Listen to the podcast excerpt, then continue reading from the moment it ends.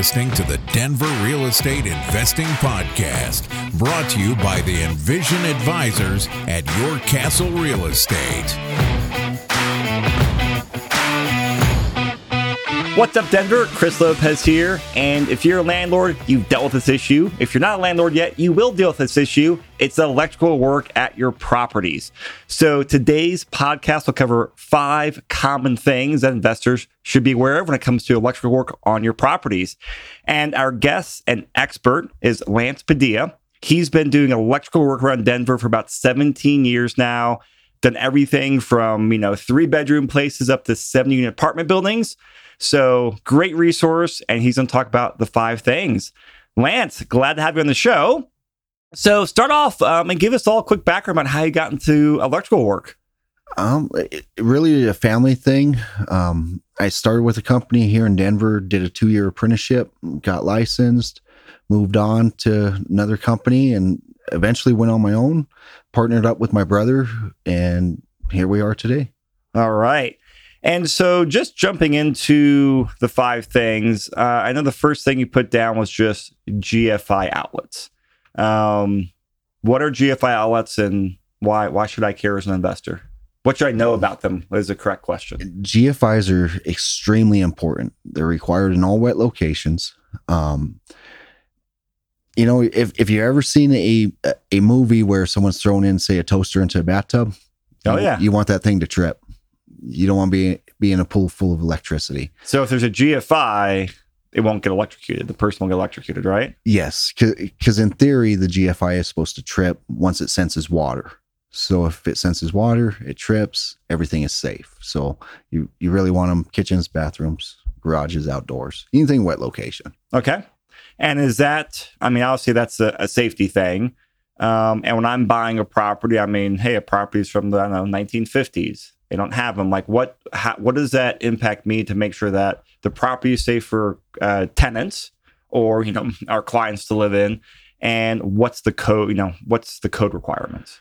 So, so mainly we'll base this off the code requirements. Okay. So your code re- requirements are every wet location. Even if the house is built in 1940, 1960, and you don't have one, that's that's totally fine. That's why we have them today at Home Depot. We can go pick one up and put it in your bathroom, your kitchen, your garage, or the outdoor location. Okay, because I mean that definitely comes up on Spectrum reports. You know, there's almost always a GFI that doesn't work, or there should be a GFI there.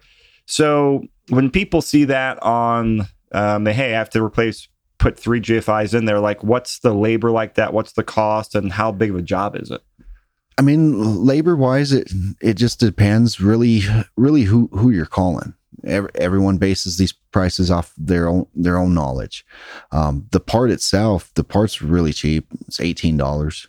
Um, if it's a whole circuit that you need to GFI protect, you want to get a breaker, and it's fifty five dollars. Um, and you can protect that whole that whole circuit. Okay. And so if someone has a house and they need to install a couple of GFI outlets, that's uh, sounds like a few hundred dollars depending on a few things, but not a huge electrical overhaul. overhaul. No, okay, no, it's it's definitely reasonable. And do GFIs once they're in there, do they have like a certain lifespan? You're you're looking somewhere from seven to twelve years. And the reason is because the com- components inside that GFI, they're sensitive to what we call sags which you get from Xcel. Um, rolling blackouts, we don't get a lot of them here in Denver, mm-hmm. but power outages. And one thing that we do get here is we have se- severe weather, so lightning strikes, surges. Those will damage your your GFIs just like they will a computer. So, okay, I mean, for example, so the house I live in was built 21 years ago, and I bought it four or five years ago. You know, there's GFIs around there, but they're 20 years old. So, I mean, how, how do you test them? Should I replace them? Because I've never heard of you know that they have a ten year so, lifespan. So there's a test button on the GFI, and you you're required to test those monthly, just to make sure that that GFI is working. If you don't test it, how do you know if it's working properly? Do you test the ones monthly in your home every month? I do not. Okay. okay. anyway, um, okay. So if I test it and it works, does that mean I'm good to go? Yep. Okay. Yep. So great. As long as that works, we're good to go. All right. So GFIs, I know of a few photos up here. Um, that are a burn GFI outlet. Talk to us about this situation. And just for listeners on here, we'll describe it and there'll be the show notes as well. But Lance brought some photos. This one's this one's a f- funny story. It was for a homeowner who installed a bunch of Christmas lights on it last year. Um, so we, I mean, string after string after string of LED lights and a lot of the blow up little snowmen, Yep. you know, and it, it, that GFI, it, it looks newer. It, it looks like it was maybe four or five years old, but it got, it got overloaded. It, it wasn't due to a wet, a wet problem. This, this was an overload for Okay. sure. And you can see that on the back of the GFI because, because that thing is just completely burnt. Oh, it's all black. Yeah. Yeah. Okay. So when that happens, obviously that's not a good thing. No. Um, all right. So I know one of the things that um, has happened, this happened in my properties.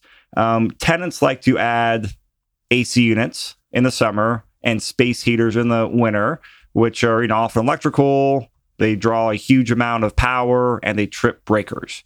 Um, so the second thing to keep in mind is we all have properties. How do you handle those situations and what do you do when that happens? one one of the biggest things is is you have to understand that window window AC units or even the portable ones that roll around, those things are drawing about eighteen hundred watts. So in order to figure out qu- just quick calculation, you take the wattage, you divide it by 120 volts. That'll give you your amperage. If you're if you're at that high, you're you're you're not good on a 15 amp circuit, which is your standard living room bedroom circuit is 15 amps. Okay, so I want to actually so tell me this math. So they draw eighteen hundred watts divided by what? 120 volts. 120 volts. So that gives 15. So that means the AC unit's drawing 15 amps. Yep. Which is the max load of the breaker. Yep. Okay. So so if if you have a dedicated 20 amp circuit for it, you're good to go. And and that's not just for for uh, portable ACs or window units. It's also for space heaters. One of my biggest calls in the winter is is office buildings or even homes because of space heaters. You know, you, you have a have an extension cord that's coiled up underneath the desk chair or something like that. That wire's heating up. It's eventually going to melt. It's going to burn. Something's going to trip. You call me. Okay. And so like how do you like how can a landlord be proactive about this or, or is there anything they can do? one thing is is especially if you if you purchase the property and you want to install something like this yourself definitely get an electrician out there to make sure that you have the correct wiring for it um, if if the building does not already have it or or the home doesn't already have it you want you want to make sure that that it's good to go so you can ins- get one installed you know just you call any electrician and just keep in mind most of this stuff is you want a 20 amp circuit for it and everything in a house or apartment if it isn't kitchen or bathroom it's probably only a 15 amp circuit Okay, so non-kitchens and bathrooms are 15 amps, kitchens and bathrooms are 20 amps then? Yep. Okay, and that's just all the extra load they take? Yep. All right, so I mean, so that makes sense. So if um, a landlord comes in or an investor comes in, buys a property, wants to install a couple units, they can plan the uh, panels accordingly. Now, what happens though? I guess it's hard for landlords to keep tenants from not doing that, but that's just something landlords be mindful of and talk to tenants or put it in the lease and understand. Hey, if you put it in here, talk to me first. Like, what are or is that the best proactiveness a landlord can do? that that's the best proactive that you, you can do because you could tell someone not to do it but we're all humans Oh yeah, they're going to do it if someone's going to get cold they're going to get a heater if they're hot they're going to get an, an ac so i mean i i would just i'd do it from the get-go i mean you're better off to have it done or at least prepared for for an ac because it does get hot here in denver oh yeah. Mo- most places are going to have a furnace or a boiler system where you're going to stay pretty cozy, you know, in the winter months. Um, I I would be pro- proactive about it and just get it done as soon as you purchase the building. And so is that replacing all the circuits in the entire house then, or just in like the no, much easier than that. Just you just need a dedicated circuit. Okay. from from the panel to wherever the location of the window unit's going to be, or where you think a portable unit would be. Okay. Um, So you have to do a little mind reading there where you think a tenant may do it. yes. Okay. Yes, I mean with you know bedrooms, I I would do it mainly in the living rooms for an AC. You know, especially for for a window unit. Okay. You know, port, portables it's really tough to tell where they're going to put it yeah. and, and where to put that circuit. But definitely definitely for a window unit, just have one by the window ready for it. So, I mean, what's like just a ballpark cost for if you're able to give that? Just I know there's a lot of variables, but just kind of give me and our listeners an idea of like, hey, something like this. Here, here's what it costs. Is it a few hundred bucks, a few thousand bucks? It can be just a ballpark like that. I would I'd put you somewhere in between 300 to 1500. Okay. Um, it all depends on on the amount of material that you're purchasing. If if it's close to the electrical panel, you're looking at the lower end of things. But that thing's if the electrical panel's on the other side of the building, you got a lot of conduit to run Okay. and a lot of wire to push. All right. So um that's great. And anything else to talk about on the space heaters or windows before we move on to number three? No, All right. So the third one is aluminum wiring. Um, now this comes up. Um, why? You know, tell about because most houses are copper. Give us the breakdown on aluminum. Um, you know, when it was used and why people should or should not be concerned about it. So copper wiring will go back into the 60s, into the very early part of the 70s. Um, there was a there was there was a copper shortage at the time, and a lot of this was due to the war because they were using copper to make bullets. So mm-hmm. they they found a different type of metal material that we could use for wiring, and aluminum just happened to be the next most conductive next to copper at the time. Copper is 98% conductive, where aluminum is only 60% conductive. So the issue that you have with aluminum is when it heats up. So when you put a load on it, it expands. When you take that load off of it, it contracts. Okay. So what'll happen is you have you have an outlet and you have a screw, and that wire's wrapped around the screw like this. So when it's heating up, it's actually backing out that screw. And this is how you start to hear about the dangers of, of the aluminum wiring, is that it's it starts fires. Well, that's because that wire's been loose from the outlet and it's sitting there and it's arcing. Mm. And once it starts to arc, that's how you get a fire. So that that's the reason aluminum is really dangerous. We still use aluminum today, but it's a compact aluminum. It's multiple strands. It could be 12 strands in one wire where 60s, early 70s it was a solid piece and that's the one that's going to expand and contract on you. Okay. So uh, that's a great explanation. So there is aluminum wiring through the whole house, you know, to uh, the outlet, and that's where it can start pulling away from. So if I'm looking at a house, you know, 1960s, has aluminum wiring, I'm under contract, comes up with an inspection report, like what's what's my next steps? Like how important is it? Is it have to rewire the whole house? It's it's extremely important, but the great thing is you don't have to rewire the whole house. Okay. I mean, it is an option, and it is probably your best option because the next two options they're, they're only temporarily fixes. It's something you may want to get maybe five, ten years rechecked. So you can purchase a aluminum outlet, which is much cheaper than doing the wire nut or the the Lumicon deal. Um, I want to say those outlets are like two dollars a piece.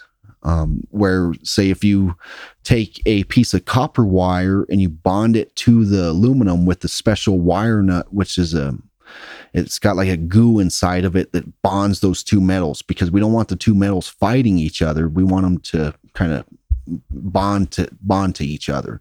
So you want to use either an AlumiConn or a purple wire nut that has the goo in there to bond bond those metals together. That would be your next option. There there was some guys that would do um they could weld the two metals together, but I I haven't I've never seen anything like it. Seems like that would take a long time too, from outlet to outlet to Yeah. weld them together. Yeah. Um, so I'm familiar with that second option. You call it the, the purple nut. I just know, you know, that's that's common. Like what? Um, you said that lasts like ten years or so. You can get somewhere you can get anywhere from really 5 to 15 years on them. Okay. Um, I know I've I've seen seen those purple wire nuts. They've burnt up. They they can burn up just as well as any other wire nut. It just depends on how you install them. Keep in mind that the wire nut is going to twist those two wires together. You're dealing with a very fragile wire in aluminum where copper is not so fragile. It, you can beat on it.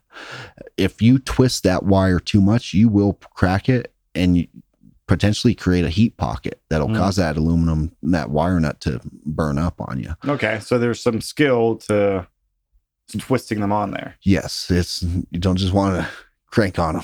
so let's just, I mean, I'm just thinking like a typical house, you know, 1,500, 2,000 square feet, three, four bedrooms, 1960s build.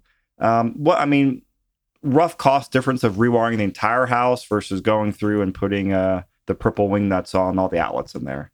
I would say cost to rewire the house, you're looking somewhere from thirty-five to fifty-five thousand. Okay. That that that's all going to depend on your lighting. Uh, there, there's so much more into it than just replacing that wiring. So with arc faults and GFI breakers, so I mean, so that's a big chunk of money. big chunk. Where if you did a pigtail, it, it it's not the square footage, it's it's the devices, because each one of those purple wire nuts, basically about three dollars a a wire nut. Okay. Um, and then you have your device as well. So I would say on average, I I do them for around forty five hundred Okay. for for a whole house. Typically speaking, like general, you know, just general house size, typical kind of outlets yeah, for $4,500, $5,000 price range. Yeah. Okay. I mean, so that is a significant lower cost than rewiring the entire house. I mean, like, um, I'm imagining most people go with the the less expensive option. Yeah. Yeah. I mean, and and to go back to even to the aluminum devices, you could get that down to maybe fifteen hundred if you did just the aluminum devices. Oh, okay. And do most people do aluminum devices, or do they do the the purple wing nuts? Not too many do the devices because they're they're nervous about them. Okay. and, and I totally get it. I have a couple investors I've worked with in the past that they they've seen them in action, so they're not concerned with them. Okay. with, with the device itself. Okay. Awesome. So, uh, moving on to number four, talking about electrical panels. And I know this is always an interesting topic because some panels are, you know, horrible. You want to get rid of them because they went out of business in the 1980s. I am not an expert about them, but I would love to kind of have you walk us through, um, you know, everything from what a panel does and to like the ones that, you know what, this is when you see it, just replace it. Yep. Let's do it. So I'm gonna go down my list here for you. We have a we have a few that are that are really bad. You have the Federal Pacific, which is FPE. Um, you also have what is called Zinsco. Um, there is the Pushmatic, and then there is the the old fuse ones, like the original electrical panels. Like I mean, almost like Wild West days. They have the little glass windows, and you screw a fuse into the panel. Maybe, maybe you might have heard the story from your grandfather or your grandmother how they used to put a penny back behind it. Those panels are no good, and, and there's a few reasons why. The wiring that's in that house is rated for a certain certain amount of amperage. Okay. A lot of people just go over to Ace Hardware, Lowe's, Home Depot, and they just buy a fuse and they just screw it in, and it's great. A lot of times it's 30 amp fuse, 25 amp fuse. It's only good for 15 amps. Um, there, there is no main disconnect where this this becomes crucial. You're crucial talking about the, the, the old panels, like Uh, the. on the on the old fuse style. Okay. Do you see many of those around Denver? I do. Okay. Now, now we got to get into old Denver, the Victorian homes, you know, Capitol Hill area. Okay. I mean, some some of those, even some of those like shops still have them. Okay. It, it, it's pretty cool to see. so obviously those um, want to replace those. What about the other ones? I know like the uh, the Federal Pacific, the Zinscos. I know those are a lot more commonly to the properties that we're buying and looking at. yeah. So so Federal Pacific, there, there there's a couple things that we need to know is is they've lost their UL listing back in 1983, and the reason for that was due to the breakers not tripping. And if a breaker doesn't trip, we're we're basically it's working off of heat. So if that if the breaker is not tripping when it's supposed to, heat it equals fire. Um, with with Zinsco, Zinsco, one of the problems with Zinsco was the design of the breaker itself. Uh, it's the breaker has a horseshoe that kind of clips into the bussing. So what that what that creates is if that breaker's loose, you're getting another arc. Okay. And what it does is it welds itself to that bus bar. And then when you go to try to replace that breaker and you pull pull on pull on that breaker, you're pulling out the entire bus of the panel.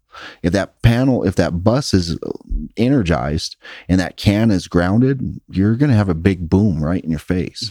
Oh, okay. So it, it's super dangerous on that end.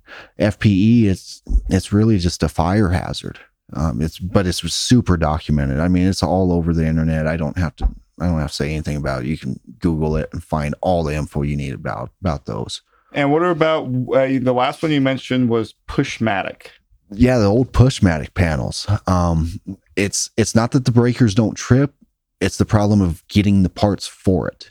So let's say Uh, we we have a couple places here in town, Denver Breaker and Mister Breaker, that you can potentially purchase those replacement parts for. If they don't have it in stock, you're going to have to purchase this breaker all the way down in Florida, North Carolina, potentially Washington, and that breaker is going to cost you maybe four five hundred dollars just for that one push breaker. What's the typical breaker cost? Typical breaker cost is five dollars. Oh wow! So like five dollars versus five hundred. Yeah. Okay. I mean, they can get really costly really quick. Just because supply and demand, just there's only not many people are selling them, and that, and they're not they're not in business no more. So what you're purchasing is a is a used breaker that's been refurbished. Okay, interesting. All right, so how um for the Pushmatic, Zinsco, Federal Pacific, how can people, or do you have any rules of thumb? So an investor looks at a panel um, that they can say, oh, this type of panel, I know this, this means I need to replace it. So, so you want to look for in the FPE, the Federal Pacific, and, and, a lot of times those ones are really documented.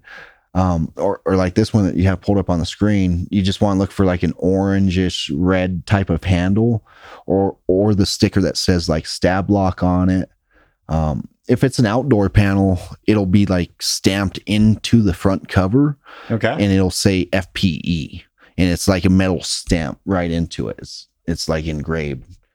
And then Okay, so if it's a Stab-Lok on there or Federal Pacific stamped on there. Yep. And okay. and if if some of that stuff's been painted over, you just want to look for for those handle ties where it says 20 right there. You're talking about on the breakers themselves. Yep. Okay. And just, that's that or, like an orange red. Yep. Okay. Huh. And then what about? And we're pulling some images here, and these are all in the uh, the show notes too. So I'm I'm putting on the pushmat pushmatic pictures you sent over. So on these, oh, I see none of these panels you're talking about. Okay. So these, when you see these push pushmatics, is that no, what or you just go and replace it to avoid like having to you know pay a huge Yep. amount for a breaker. Yeah, because because the problem with them is is that the breaker can get stuck when it does trip. Okay. And if it trips and it gets stuck, now, now you're trying to hunt these parts down. It's it's just a pain. What about Zinsco panels here? I'm looking at these. I see red and blue handles on the breakers. It says Zinsco on the sticker. Yep. So these are pretty obvious. It looks like. Yep. Okay. And so, what's the average like panel replacement cost? Any realistically, anywhere from I'd say two thousand to thirty five hundred. Now that that would be based on an average. Like this panel that you have pulled up right here, I mean that's something that could be done for around twelve hundred bucks. Um, yeah, that okay. that one's pretty reasonable because because a lot of times like if you're dealing with a house versus say an apartment you know we have to upgrade the grounding system for, for the house um, we would have to install what they call a bypass meter for the house where if you're doing it at an apartment we're using the the exi- existing grounding. We're not changing anything. All we're doing is swapping like for like on the panels, so you don't have to upgrade any of that grounding. So that so those panels are a little bit cheaper than say if you have one for you know twenty five three thousand square foot home. Okay, because a lot of times I I have a couple right now, one in Broomfield, one in Lakewood, they're 3000 square foot homes and each one of them have a 125 amp panel on it it's just not big enough for what's being installed in those homes so, Okay. so we got to upgrade those 200s um, but but yeah I'd, I'd say somewhere from two two to three And then sometimes, obviously, just you do that. Other things have to take care of as well, and you Yep. go up from there. Yeah, Yep. that gives us a ballpark on there. All right, so if these panels they come up on a property someone's buying, just replace them. Yep. Be safe and save yourself from parts part headaches down the road as well. yes Okay. And then number five on here, um, the tip number five is lighting. And you said in your notes this is your personal favorite. So I'm very eager to hear about this because if this is your favorite, I want to know why. so so there's a few reasons chris so uh, i'm kind of a tall guy you know six six two without my boots. I put my boots on i'm six foot three.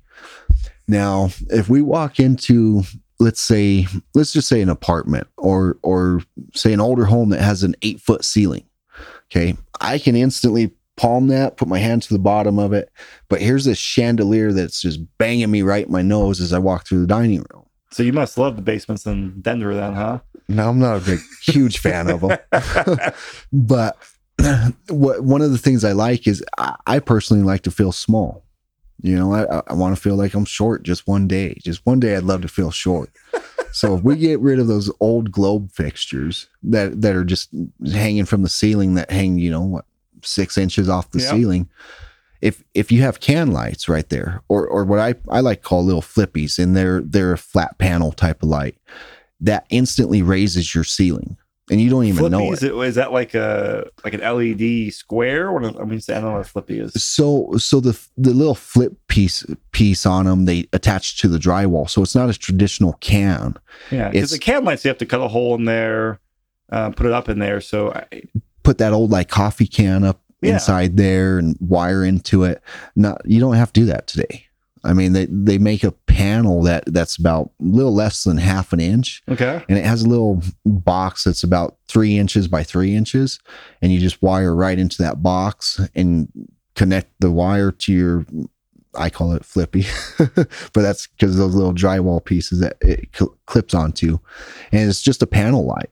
But it looks like a can. It looks like a traditional can light, but it instantly raises your ceiling. I gonna say. Plus, with those, I'm I'm intrigued by this. Um, it sounds like it's a easier installation, less drywall damage than doing a can light.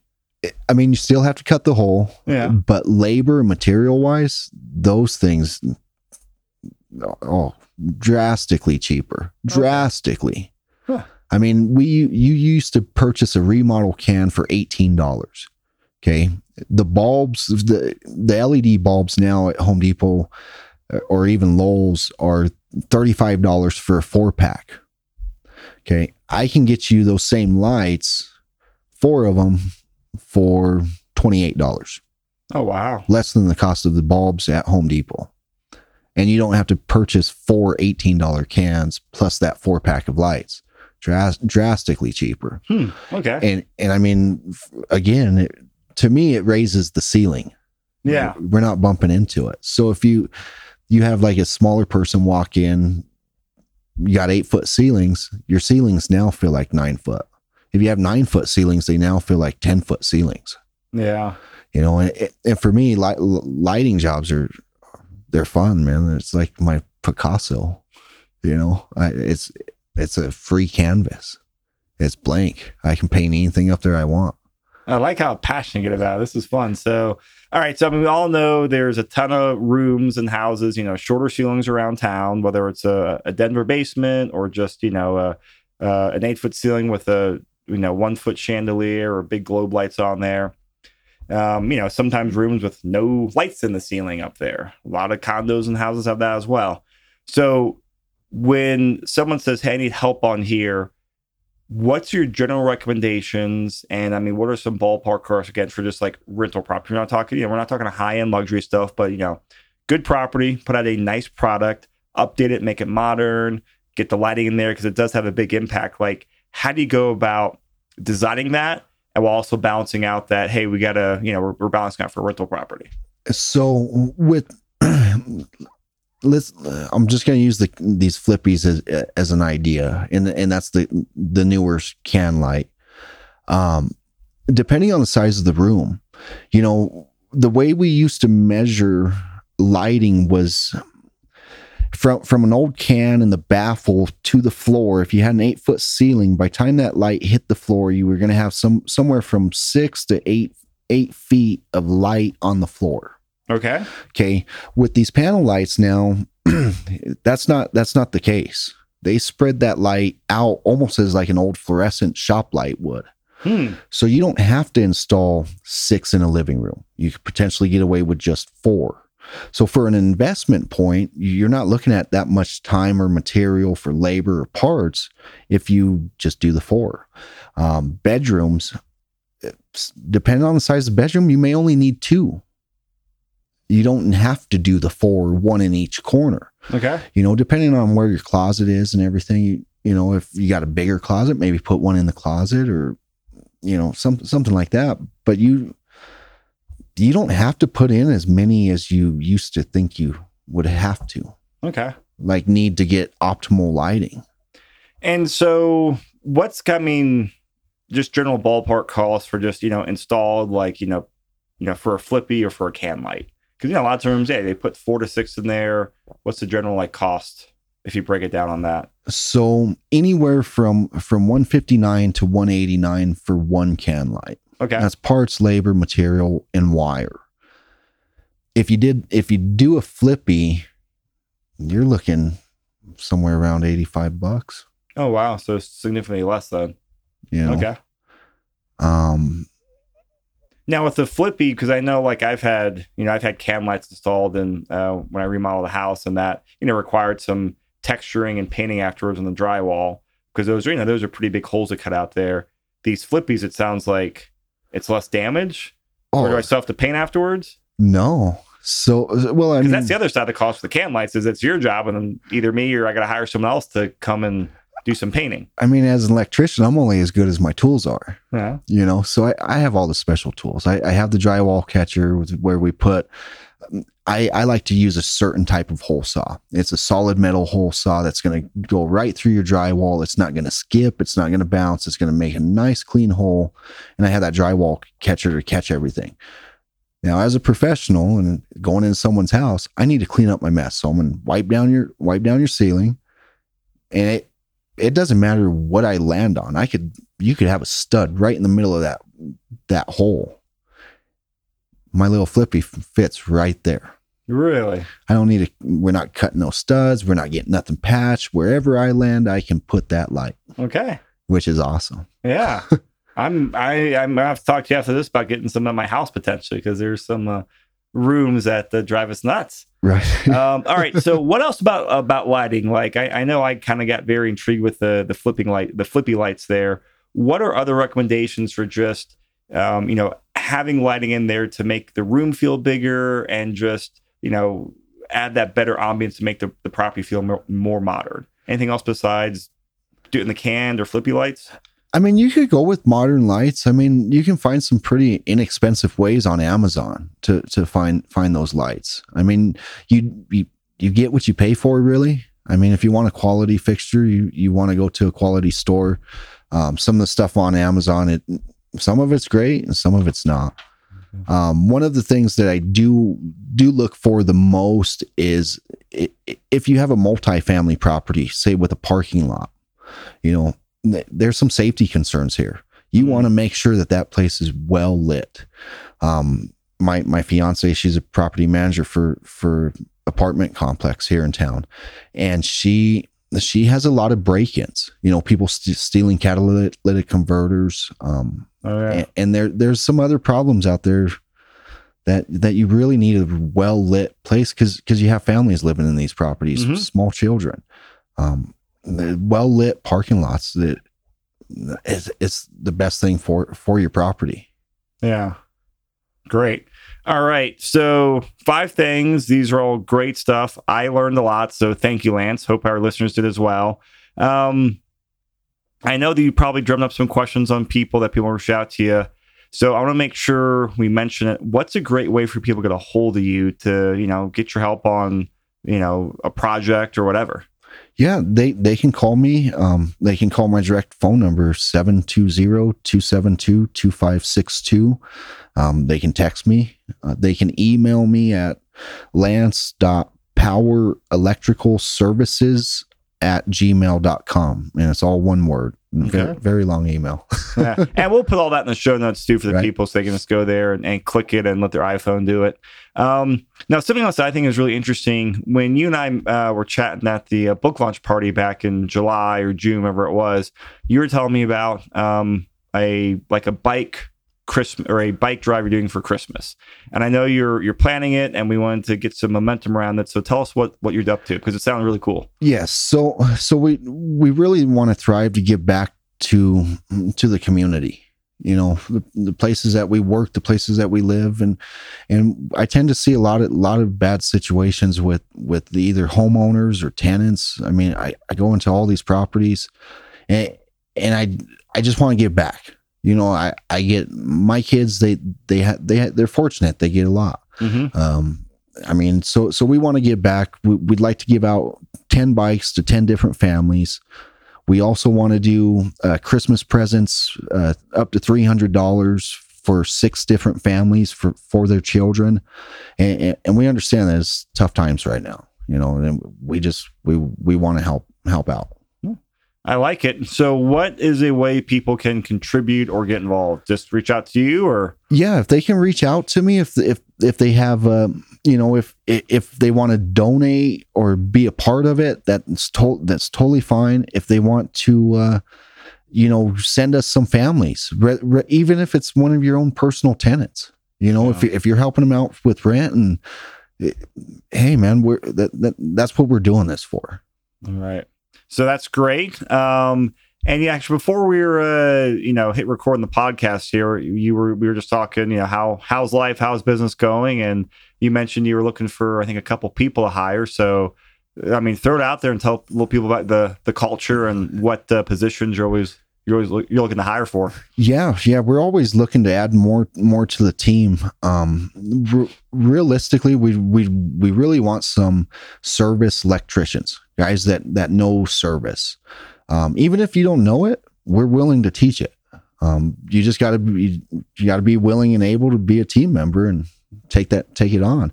Um, we're we're always looking for help, whether if it's apprentices. The apprenticeship program's awesome because we pay for your schooling um it, it, it's it's really really awesome All right. All right. Well, we'll make sure all the contact details to reach out to you, Lance, are in the show notes. And of course, if people have trouble finding that, email me. I'll connect you guys, no problem. I mean, Lance has done work on my properties, been happy with it. I'm working on our clients' properties. And, um, you know, the way I always, one of the measures I always look at, you know, other businesses, professionals is I never expect a job to be perfect because no one is perfect. It's, but how do you make things right when you know what something just didn't go right whether it's just hey it's your own fault or a situational fault but how do you make it right uh, and there have been things you know with hey uh, inspection items lance has come out fixed it something came up with Xcel or something later and guess what lance is out there the day the day after our clients have called them and i've always respected the way that you've handled the follow-up problems because there always will be problems in any business in any situation. There's always something that does not go right and i always like to look at how people take care of it and you've always responded back and taken care of things so i respect that about you lance. Right on. Thank you. All right well everyone listening and watching thank you guys. Reach out to lance. He and his company does great work